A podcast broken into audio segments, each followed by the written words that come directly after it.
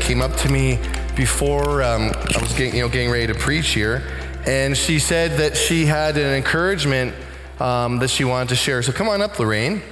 And um, I just, I just thought what she said was just so great, so just genuine and wonderful. Lorraine, why don't you just go ahead and just tell everybody what you were just telling me? Come up here so everyone can see you online too. Okay.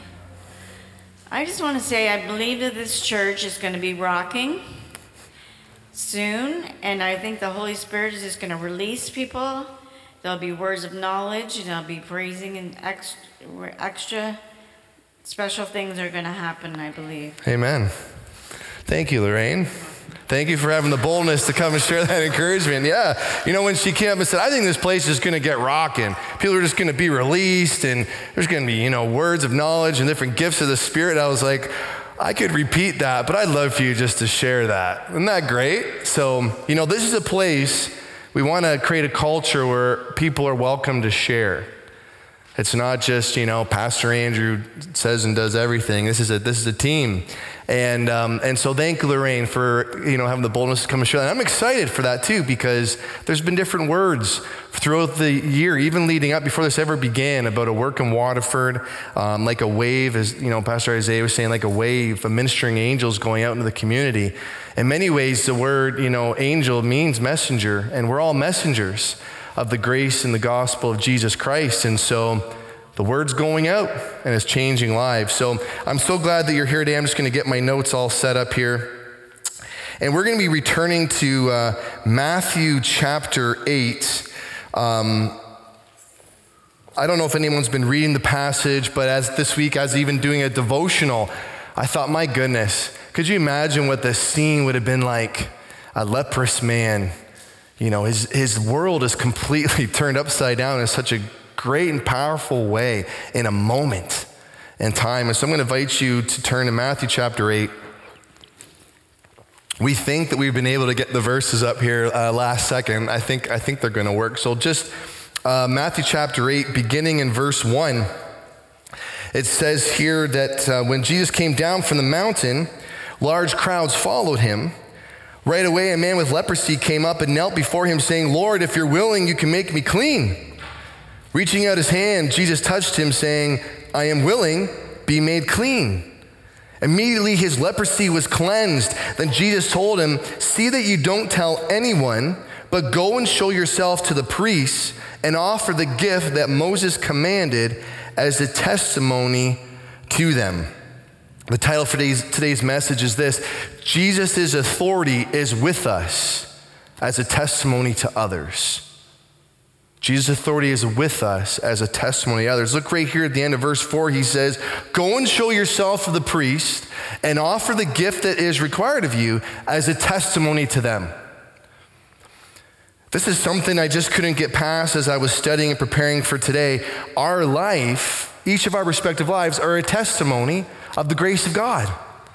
We're not meant to live it in secret. We're not meant to live it in the closet, if you will. We're meant to live our faith boldly and expectantly and with faith that if God, as God moves in our life, He's moving not only so he, he touches our life and ministers to us and that we can experience Him personally, but so that can shift into the public square. So many ways, we saw even last week, we saw this authority of Jesus to speak healing over this man's, this man's life. And in many ways, the gospel is being fulfilled. He told the apostles of John the Baptist, listen, you can tell John, he can rest assured the Messiah is here because, you know, the lame walk, lepers are healed, dead, the dead are being raised. And so here we see, just to do a quick recap, we see this man He's been defined by his skin disease. Up until this very moment, he's been a social outcast. It's very apparent there would have been various bumps and lumps, not a pleasant sight. Now, today's world, only about 100 people contract leprosy in the United States, about 2,600 in the world. Thankfully, it's curable. But in this time, as we said last week, Jesus was the medicine. Jesus was the cure. And so, up until this moment, he had no social contact. He was void of personal touch and warmth of the community. They wouldn't come near him because it's just like, kind of like with COVID, with the droplets and such. If you came into contact with him, if those droplets from this individual came in contact with you, you could contract leprosy. But now everything changed by the power of Jesus, the word coming forth from him saying, I am willing, be made clean. So I want to encourage us with that word today that Jesus' authority is not only life giving, but we carry that authority with us as a testimony to others. And so, takeaway point, first number one is Jesus changes our identity. When we come to faith in Christ, whatever our identity was, it is now made new. It's brand spanking new. He goes, this man goes before the council. He offers the gifts required. We're going to get there in a few minutes. But you could imagine the crowd saying, wait a second, we know this man. This, this leprous man, wait a second, he's now clean? And he's able to offer this testimony and go through the process and share the power of the gospel, the good news that is Jesus Christ. That's why the Apostle Paul, we know he went through much. We know that he was stoned, he was left for dead, he was shipwrecked twice. And the same Paul that people wanted to get him said, I am not ashamed of the gospel in Romans chapter 1. I'm not ashamed of the gospel, for it's the very power unto God for salvation. First for the Jew and then for the, the Greek also. He goes on to say in verse 17, For in it the righteousness of God is revealed from faith to faith. Just as it is written, the righteous will live by faith. Think about it. This man came before Jesus and said, If you're willing, you can make me clean. He approached, his, he approached Jesus, who came down from the mountain in faith. You can make me clean. And just think whatever needs that you have today in your life, when you approach Him and say, Jesus, you can intervene in my life. I believe. I have faith in your authority. I recognize who you are. You're above all life. You created everything. Your word says that everything within you is held together and sustained. You can do the impossible. Do you believe He can do the impossible? That's what we were believing for, praying for, and worshiping about on Friday night. You know, believing that God can touch lives and more than just physical healings. Healing can be and spread into so many facets of life healing in our thought life, healing in our family units and dynamics, because we live in a fallen and broken world. And yet there is hope. Paul tells the Corinthians this in 2 Corinthians 5:17. I know you know this verse so well. If anyone is in Christ, you can go ahead and say it. He is a new creation. The old is gone, and see, the new has come. You don't have to look any further than seeing that this man who's been cleansed, something new has begun. He's not the same dude. I don't know if you noticed when he steps into the council room, you could imagine they're like, yep, he has no more lumps. Yep, there's no more sores. And yet you can see people are probably standoffish. And yet, at times, maybe because fear of change or because we've become so enwrapped with our, those identities that we've created for ourselves, maybe we don't fully at times lean into this new creation reality. Sometimes maybe we prefer the old. But Jesus is telling us here, I am willing.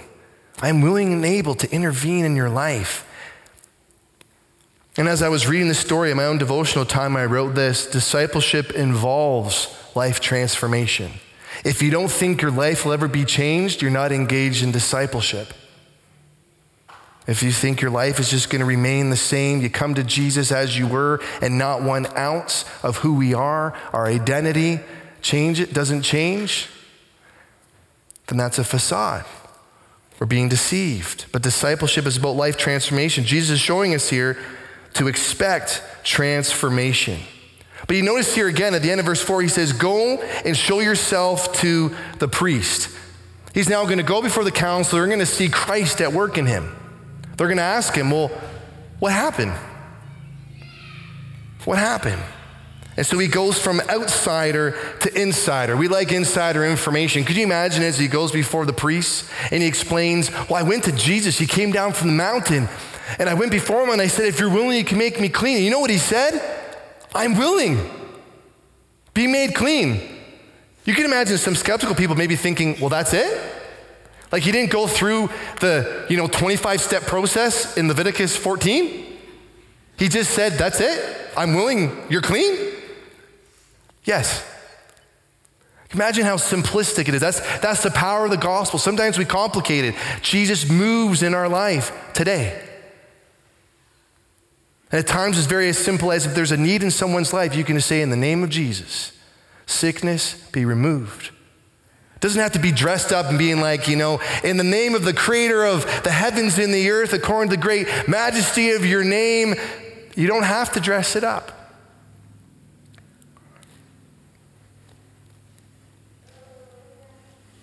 Life our life is for the purpose of worship and testimony. That's what Jesus is getting at. This man's life is not only never the same again, it's now a living testimony.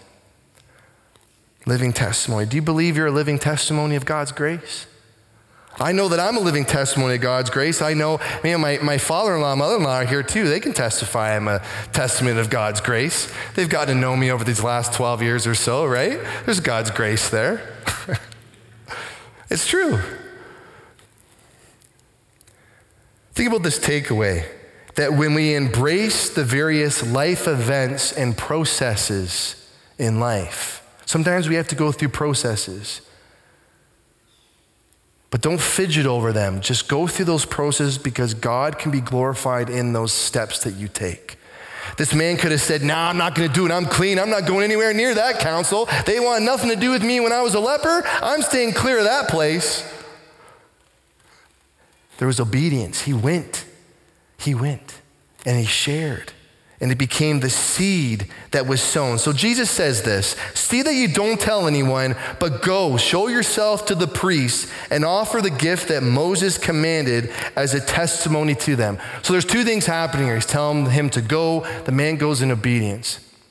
Now, rightfully so, Jesus doesn't want him talking to a bunch of people for various reasons. One of them is he is not, it's not yet his time to be persecuted to the point of going to the cross. But most importantly, he knew that this man needed to be reconnected with his community. And the community wouldn't accept him without this official stamp of approval, if you will, by the priests. He had to go through this process.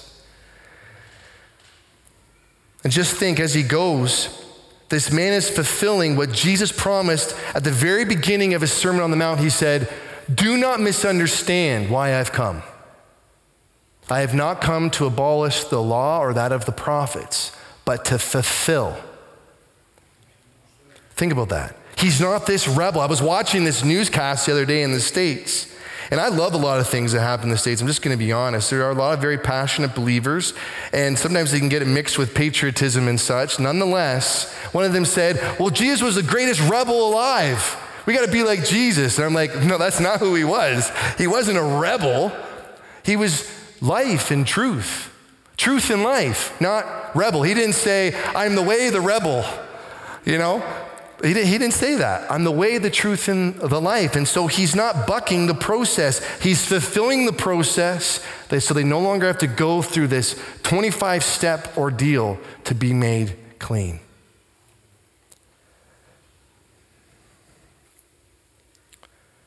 Embrace the process. By embracing the process, this, life, this man's life became a living testament. So let's go to uh, Leviticus 14 for a moment because Jesus is showing us that he's about to fulfill another scriptural requirement. Throughout scripture, we see so many places about the prophesied Messiah and what he would do.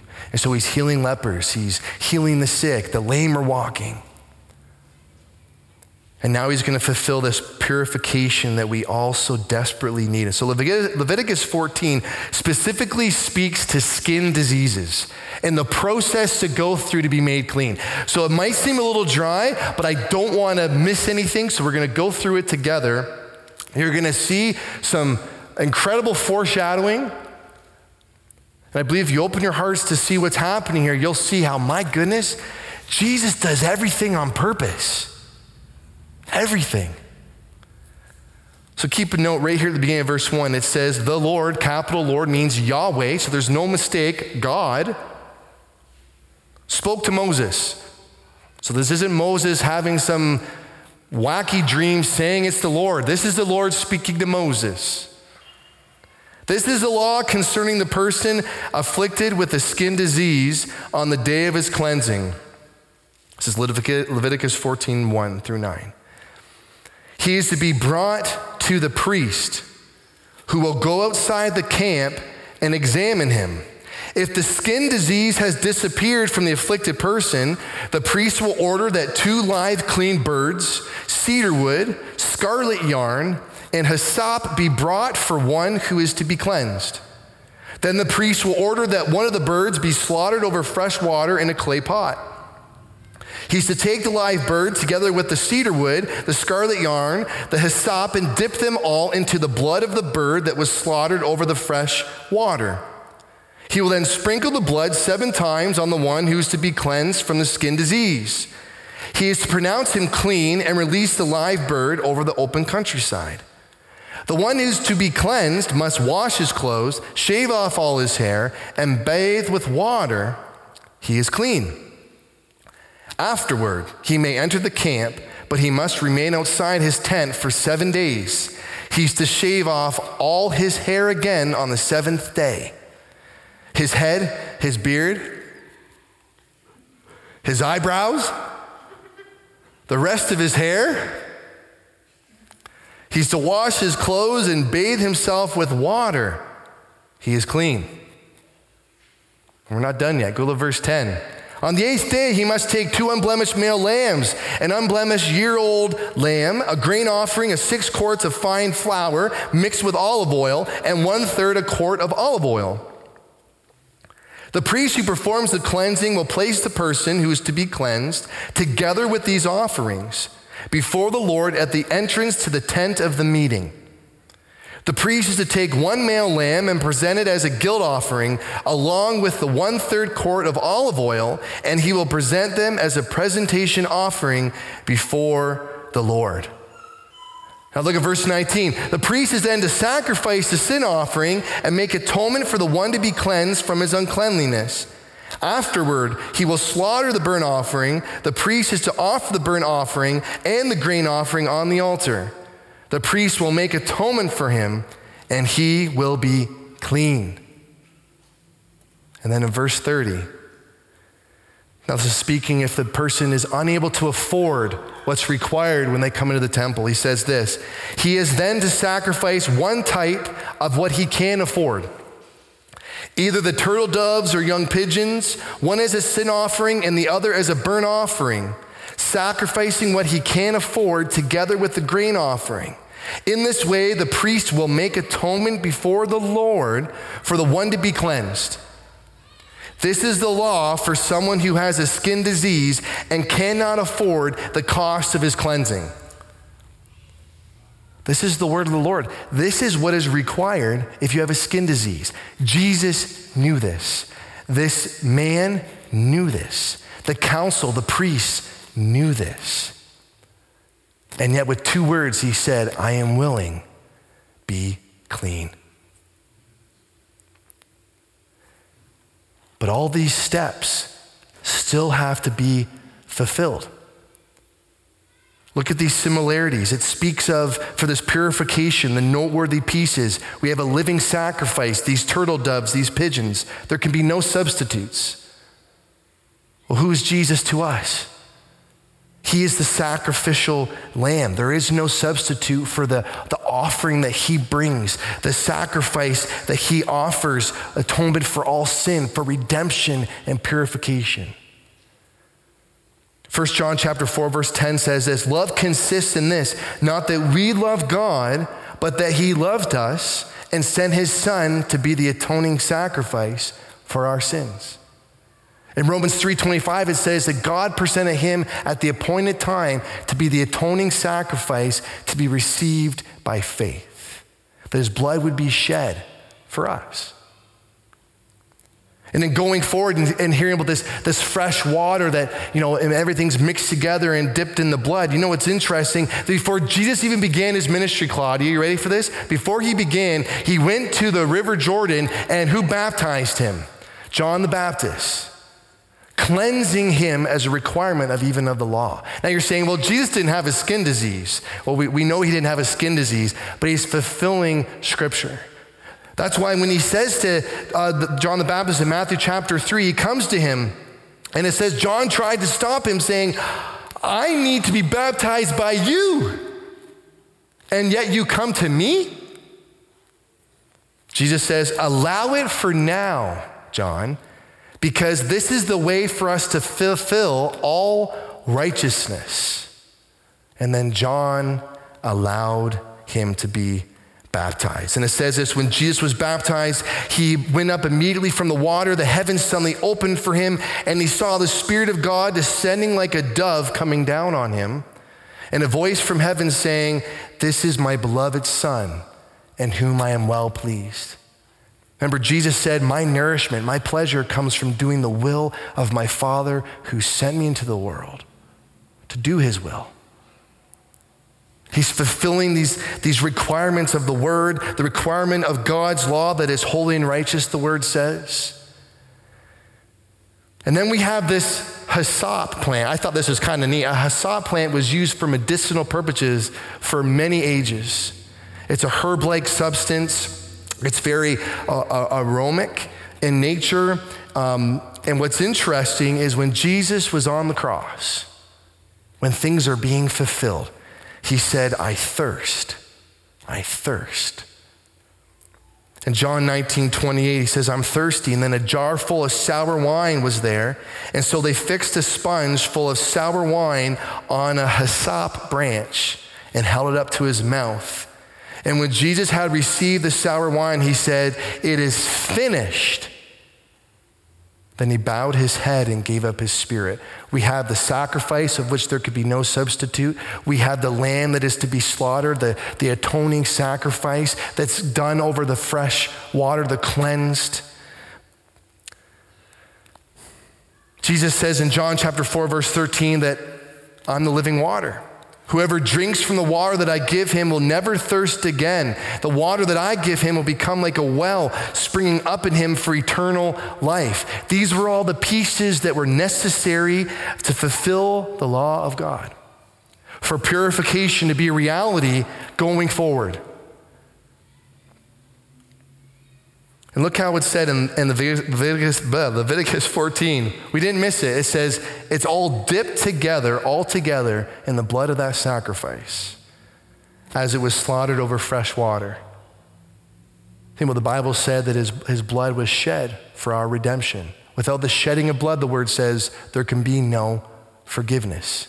Some people teach out there that Jesus didn't have to shed his blood, that God never required any kind of, any kind of um, regulations in this regard, but he did. It says, The Lord Yahweh said to Moses, Here's the process. It's important because we need to realize how much we fall short of the glory of God and therefore how much we need Him. Without Him, we go through an incredible price that we cannot pay. We don't have the storehouse adequate enough to fulfill the necessary requirements. Thank God. Could you imagine if each of us had to live in such a way? Isaiah, you and I would both have like a, um, you know, a, a, a, shed of, you know, like a farmhouse of all these lambs and animals and turtle doves and pigeons and all kinds of things, which we couldn't afford. But then Jesus enters the scene. I'm willing be made clean. Think about those words I'm willing. Beyond this man's healing, he's foreshadowing. He was willing not only to do it for this man, but for all of humankind. Certified through the work of the cross. And look at John chapter 19, verse 31. After Jesus had died, the, the religious leaders wanted to make sure that he was dead. And so it says the soldiers came and broke the legs of each man on the other two crosses that were crucified with Christ. And it says when they came to Jesus, they didn't have to break his legs, they noticed that he was already dead. But the soldiers pierced his side with a spear, and at once blood and water came out. This is very important because that Levitical part speaks about this mixing of water and blood, all mixed together. It says, Then it came and was poured out. It says this He who saw this has testified so that you also may believe. His testimony is true, and he knows he is telling the truth. For these things happened so that the scripture would be fulfilled. Not one of his bones will be broken. Also, another scripture says, They will look at the one they pierced. Through that piercing, we have our forgiveness, we have our covering, we have our atonement, we have our redemption, we have our purification. This is something, as I was reading through this, I thought, Ron, I thought, oh my goodness, Jesus really does do everything on purpose. The very authority of heaven, Jesus was in the know. He was there at the very formation of the world. He and his father weren't at odds with each other. There wasn't this battle of Jesus coming and correcting all these falsehoods about his dad. But they were of one accord, one mission, one purpose to redeem all of creation. And uh, what I love about John, one of the disciples, the beloved follower of Christ, to make sure there was no missing this, no mistake that this, in fact, was the Christ, and he's done all of this, and he'll do this for you also. He says this in 1 John 5 5 Who's the one who conquers the world? But the one who believes that Jesus is the Son of God, Jesus Christ. He's the one who came by water and blood, not by water only, but by water and by blood. And the Spirit also who testifies, because the Spirit is the truth. For there are three that testify the Spirit, the water, and the blood, and these three are in agreement. So anytime you look to the Word of God and you say, you know what, I think I'll just jettison the entire Old Testament, not even give it a second look, don't do that. Because the very word has been fulfilled. We can look at and see how great and awesome our, who our God is that he is faithful and true to do what he says that he will do. And John goes on to say this the one who believes in the Son of God has this testimony within him. Think about it as you maybe even hold yourself for a moment. This testimony is within me. The one who does not believe God has made him to be a liar because he has not believed in the testimony God has given about his Son. And this is the testimony God has given us eternal life, and this life is in his son. Amen. So just think all this that happened, the very requirement. See that you don't tell anyone, but go and show yourself to the priest and offer the gift that Moses commanded as a testimony to many. This guy was setting things in motion, the testimony that not only he would share, but what would happen that once Jesus was crucified, poured out the most important sacrifice, the atonement that was necessary, that once he was raised, the dead came out of their tombs and the gospel message went forth, leading us to today while we wait for the return of our Lord. The proof of his authority is undeniable. Each one of you have a testimony of what he's done in your life because Jesus was pierced for our rebellion, the Bible says, crushed for our iniquities. You can be made whole. Think about Jim, those issues and pains you had earlier in your life, how he's able to minister to you because of what he went through. When I was going through cancer, he was able to heal me to wholeness because of what he went through. Each one of you, even um, Flora, the plays report for yourself, you're able to receive that and that authority of his name because of what he's done. And by faith, you approach him not through this religiosity saying, like, I go through the motions today, but you're believing in faith that God who spoke still speaks and that he's faithful. His authority is with us to be a testimony to others. So think about today as the worship team comes, we're going to go to a time of communion. Think about this awesome relationship we have, this personal connection. It is so personal that Jesus said, I'm willing to do what's necessary for you and I. He held nothing back. He poured out his very life for us so that we could be made whole.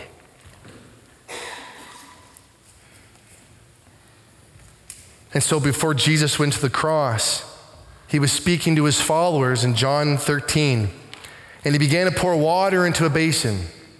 And he began washing the disciples' feet and drying them. And you know who asked the question? It was Simon Peter. He says, Lord, are you going to wash my feet?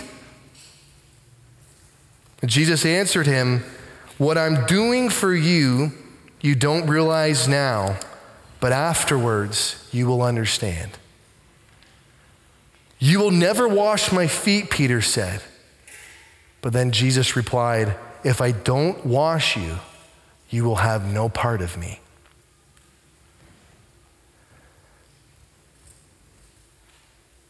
Think about that for a moment. Jesus loved the world so much, especially his own kingship, if you will, his own people.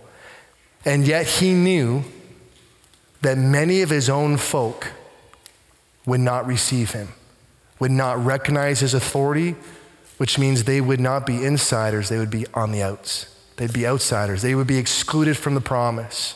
But his heart wept for them as he approached Jerusalem going to the cross. He said, Oh, how I weep for you, O Jerusalem.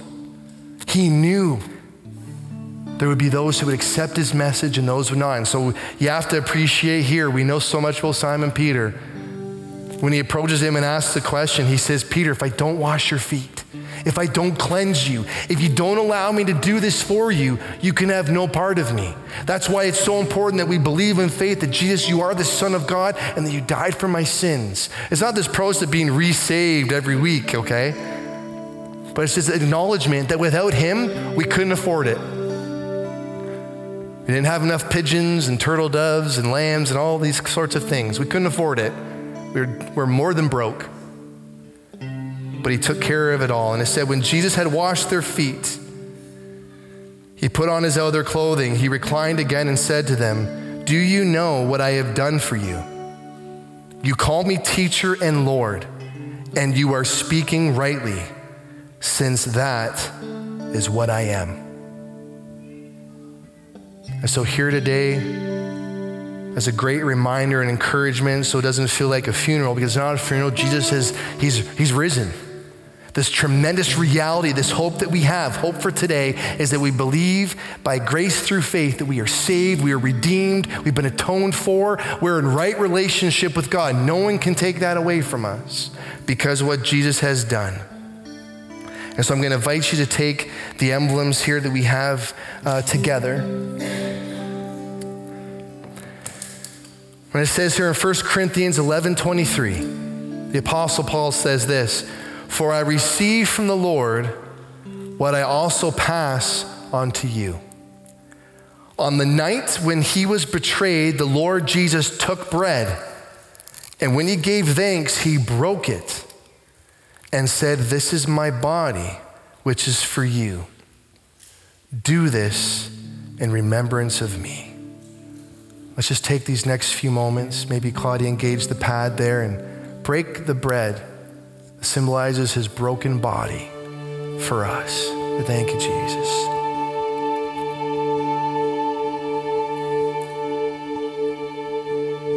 Thank you, Lord.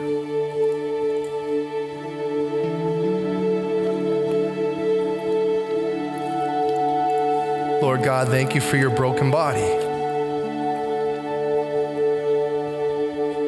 Thank you that you gave your life so that we could be made whole. Just take a few moments to thank Him for that broken body. Thank you, Jesus. Thank you, Jesus. I couldn't afford the price. Couldn't afford it. Thank you, you paid the price for me. In the same way, he also took the cup after supper and said, This is the cup, the new covenant in my blood. Do this as often as you drink it in remembrance of me. Let's drink of his precious reminder of this blood that was shed for us. Thank you, Jesus.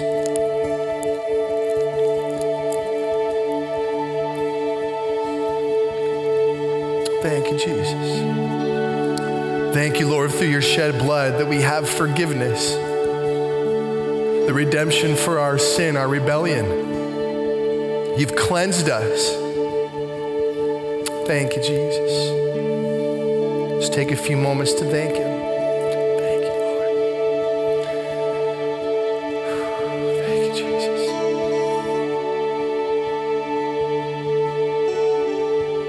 What a cost. Thank you, Jesus. He says this For as often as you eat this bread and drink of the cup, you proclaim the Lord's death until he comes. So then, whoever eats the bread or drinks the cup of the Lord in an unworthy manner will be guilty of sin against the body and the blood of the Lord. Let a person examine himself in this way. Let him eat the bread and drink from the cup. For whoever eats and drinks without recognizing the body eats and drinks judgment on himself.